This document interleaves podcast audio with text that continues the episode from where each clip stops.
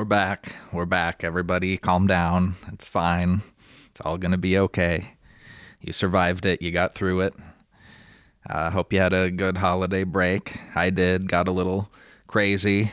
Tried something a little different that some family members turned me on to. I had never heard of this before, but apparently you can actually mix in just a little bit of eggnog with your maker's mark, and it's a whole different drink. It's just a wonderful thing. So, tried a couple of those, and next thing I know, it's January 8th, and everything's canceled, but it hasn't snowed yet, and planes stuff's falling out of the sky. They did find that though.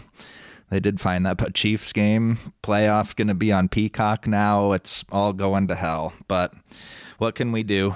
A podcast, I guess. That's where we'll start. We're back to it.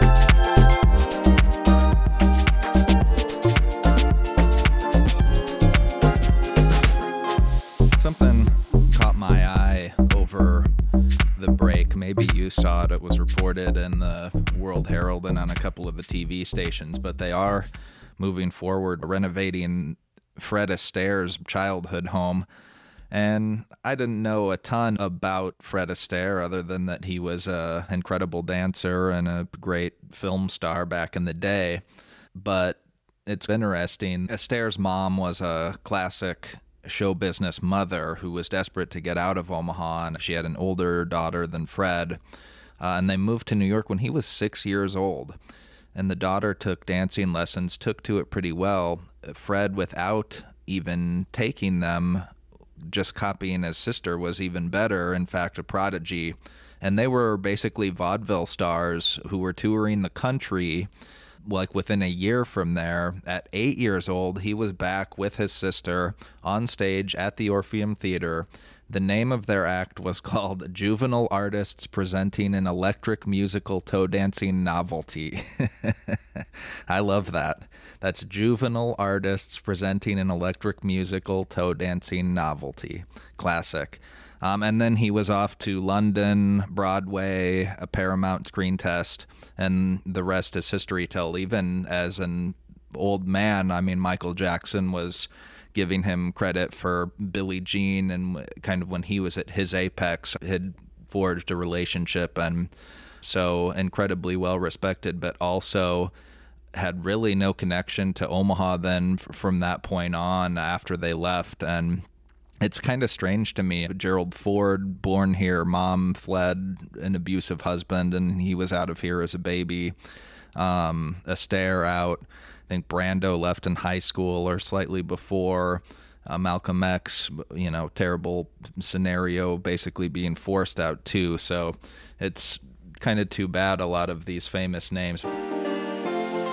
And the guy behind it is someone we've talked about on the podcast before, who's never responded to any of my inquiries, so I didn't reach out to him about this. Maybe now we'll hear about it. But Ron Hug, who is a city council member, if you listen to our you know, Eric Surveillon came on, who was up for that city council seat, and you can go back and listen to that. But Ron Hug ended up surprisingly getting it. Well, he's started a nonprofit that's bought the house from the people who owned it, the Fred Astaire home, and I was like, wow, they're going to turn it into a museum. Like, is anybody going to care? I don't know. I, when I was doing the Mount Rushmore of Omahans, I thought Fred Astaire was almost too far back. I wasn't sure, but I, in looking into this a little more and in the reporting, he's actually turning this into what's called the 1880 house you can go to 1880house, 1880house.org and see what it looks like. But the point of what they're doing is going to turn it into like a how things were in the 1880s in a house when period decor and that type of stuff is the plan so we can experience and see that which i thought I don't know what is going to be less interesting to people, uh, Fred Astaire, if they don't know who that is, or seeing something from the 1880s. But the thing that kind of gets me is we already have that.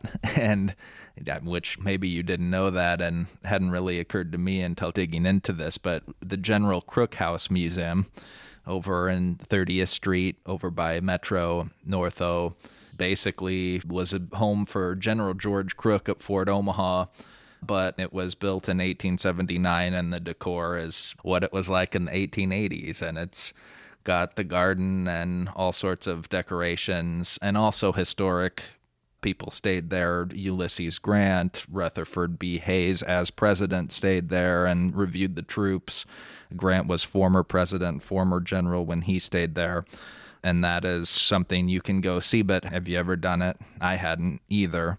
And so I'm finding it funny that Omaha is going to have now two different places where you can go experience the 1880s. And then, if you so choose, you can head over to Joslyn Castle and experience what 1903, which I'm not knocking it. It could be cool, and maybe there's more to it. Maybe Council Member Hug will come on and educate us on some of the more wonderful things, but maybe they should have just turned it back into a house. I don't, I don't know. I there's one electrical outlet. It was about to be destroyed, the Astaire House, which now it's not. So it's not going to be pitched or marketed as an Astaire thing, though I'm sure, of course, that'll be mentioned and a hook to it. It's using a famous actor from Omaha to get us into the experience of the times that they were there and living there. Okay, maybe that'll be worthwhile, maybe it won't. I got a better idea, though. As I said, I don't like to criticize without having something to add. And I was looking, thinking of all the great actors who are from Omaha, and one just stuck out as I thought an opportunity to take this concept that Mr. Hug has got to the next level. And that's, of course, one of our favorites, Nick Nolte, a legendary actor, kicked out of Benson for drinking, hiding beer, and then being drunk at football practice, went on to West Side and did graduate. But he and, and, I don't know if you also knew, but he was arrested for selling counterfeit draft cards and actually was given a 45 year suspended sentence. And I think we should have some powers that be, some money behind maybe some of these dispensaries or these Delta 9, whatever, and all this stuff, THC and CBD folks could purchase Nolte's house and give us what the 60s were like here in Omaha, and especially for him, I think would be a lot more fun, a lot more interesting, a lot more tourists. You could have the psychedelic side, you could have football practice out back where there's coolers of beer and all sorts of things. You could sell counterfeit draft cards. you could protest everybody. And you want to talk about TikTok, getting that going, you're going to get a lot more interest, I think, than Fred Astaire or General Crook. Nick Nolte at least had the decency to stay here, get arrested here. I mean, the man cared enough to sell his counterfeit draft cards here, and I think we should respect that. Who wouldn't want to go see that? And so that's where I think we can take it to the next level, appropriate for today although I'm sure you also didn't watch the Golden Globes, as I did not either. But Nick Nolte is a Golden Golden Globe winner, as well as an Academy Award nominee three times. Tried to think of something for Brando and couldn't really do it. there it is. Anyway, so maybe that's our new thing is we're taking it back. We're on the cutting edge, back to the future. Perhaps there will be an 1880s craze that we can capitalize on. It's just kind of strange to me. And again, per- perhaps this is, is going to be a great thing to see and go do. But I'm skeptical, and I like history too, and I don't know that it's going to be much to see. The house looks like a dump, and apparently has had nothing done to it in 20 years. As I said, they were about to raze it. So that's the story with that. Uh, but if you're got an 1880s thing going, get down to Omaha. We're back starting strong, improving the community, throwing out ideas you won't hear anywhere else. So thanks for coming back and excited to have a lot of cool stuff coming up.